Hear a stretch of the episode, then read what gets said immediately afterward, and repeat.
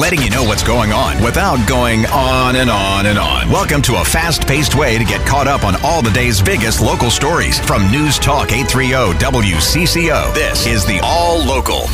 With Thursday's WCCO All Local, I'm Lindsey Peterson. Today's stories include the fourth story in our series on legalizing marijuana in Minnesota, a shooting overnight in St. Paul, and the Minnesota ag community gathered in Redwood County this week for Farmfest. But we begin today with new information from this week's deadly shooting involving a Minnesota State Patrol trooper. The Bureau of Criminal Apprehension says a gun was found in Ricky Cobb II's car, although there was no indication on the available video that he was ever holding it during the interaction with law enforcement. There is also no indication whether or not the troopers ever saw the gun, which was on the floor, they say, in the back behind the center console.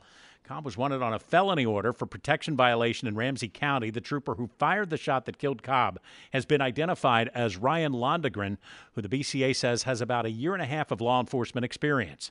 All three troopers remain on standard administrative leave. Once the investigation is complete, the BCA will present its findings to Hennepin County Attorney Mary Moriarty, who will decide on any possible charges. Steve Simpson, News Talk 830 WCCO. All this week, WCCO Radio is taking a look at some of the issues and challenges surrounding the new recreational marijuana law. As WCCO's Al Shock reports, the retail situation for buying marijuana products is still evolving.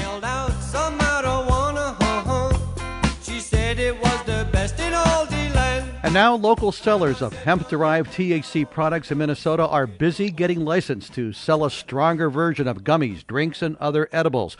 Minnesota Cannabis Association president and owner of Nothing But Hemp, Stephen Brown, says local retailers may also soon be selling seeds for home growing.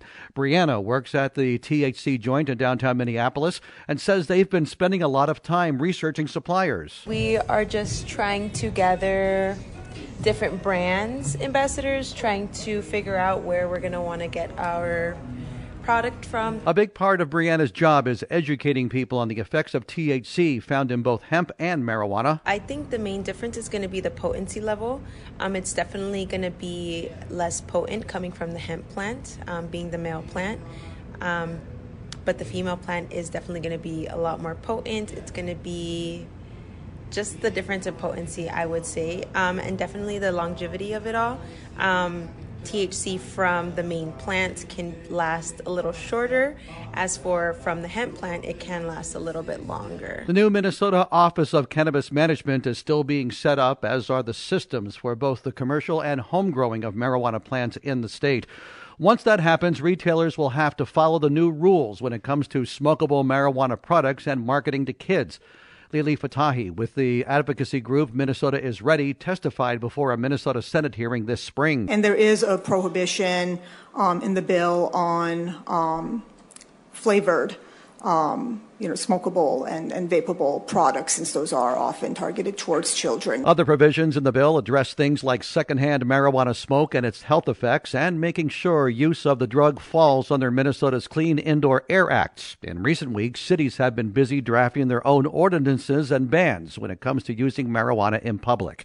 Al Shock, News Talk 830, WCCO. And one of the state's biggest marijuana proponents is celebrating after helping lay the groundwork for legislation. Former Governor Jesse Ventura telling WCCO's Chad Hartman pot would have been legal long ago had it not been for political propaganda and racism.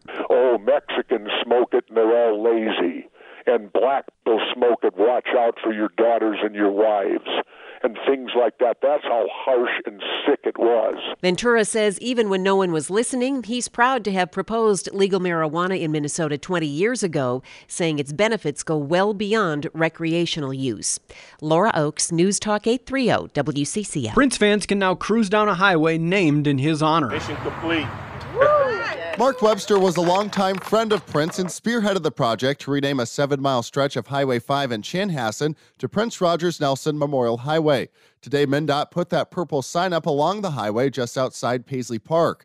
Webster says today's a day to celebrate and that there's a bigger celebration planned for August 7th. We'll celebrate that day still.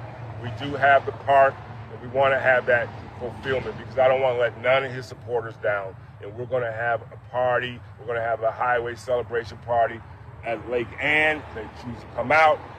Mark Fry, News Talk 830 WCCO. One man is dead, another injured after a shooting overnight in St. Paul. It happened around 11 o'clock in the North End neighborhood near Manitoba Avenue West and Park Street. Officers found one man shot dead on the scene, the other grazed by a bullet. He was taken to the hospital and his condition is not known.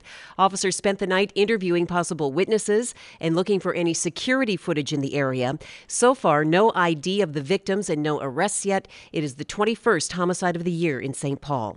Laura Oakes, News Talk 830 WCCO. I'm Steve Simpson. Target Field, the site of United Way's Day of Action today in downtown Minneapolis, is more than 1,500 volunteers will pack more than 40,000 backpacks with back to school supplies for students and families.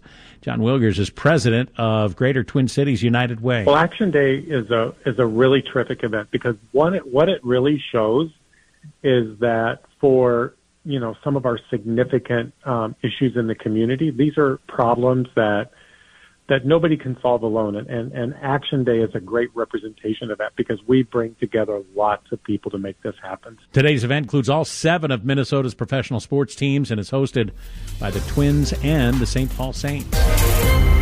This is Laura Oakes. The full Minneapolis City Council has approved new Police Chief Brian O'Hara's proposal for a new leadership structure within the department. The plan would allow for two more deputy chiefs to oversee a new Bureau of Internal Affairs and a Bureau of Constitutional Policing.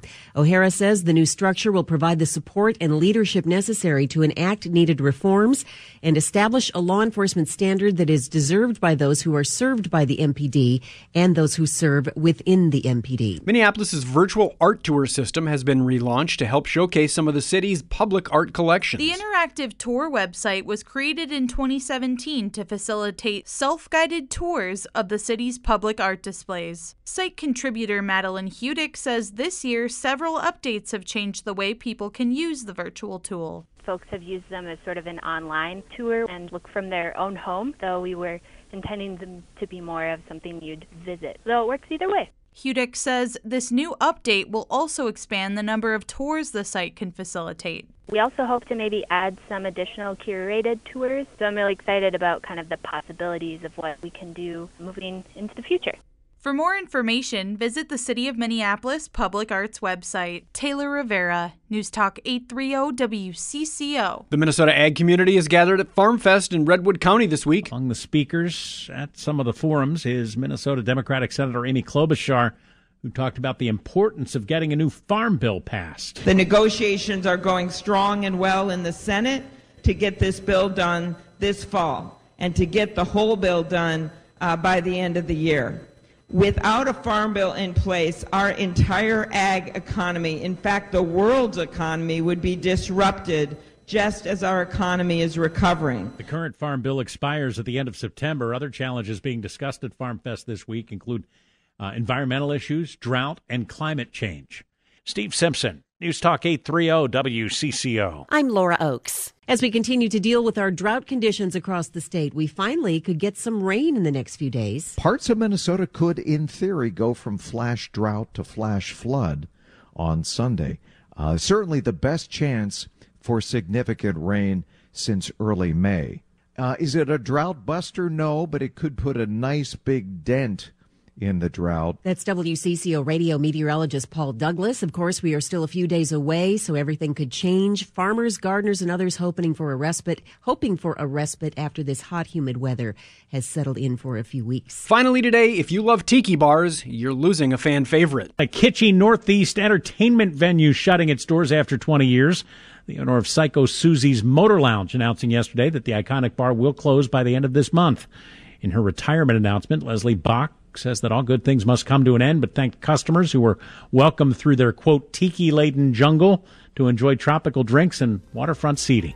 Steve Simpson, News Talk 830 WCCO. Thanks for listening to WCCO's All Local. You can find each day's All Local and all of our podcasts at WCCORadio.com or by downloading the Audacy app. I'm Lindsey Peterson, News Talk 830 WCCO.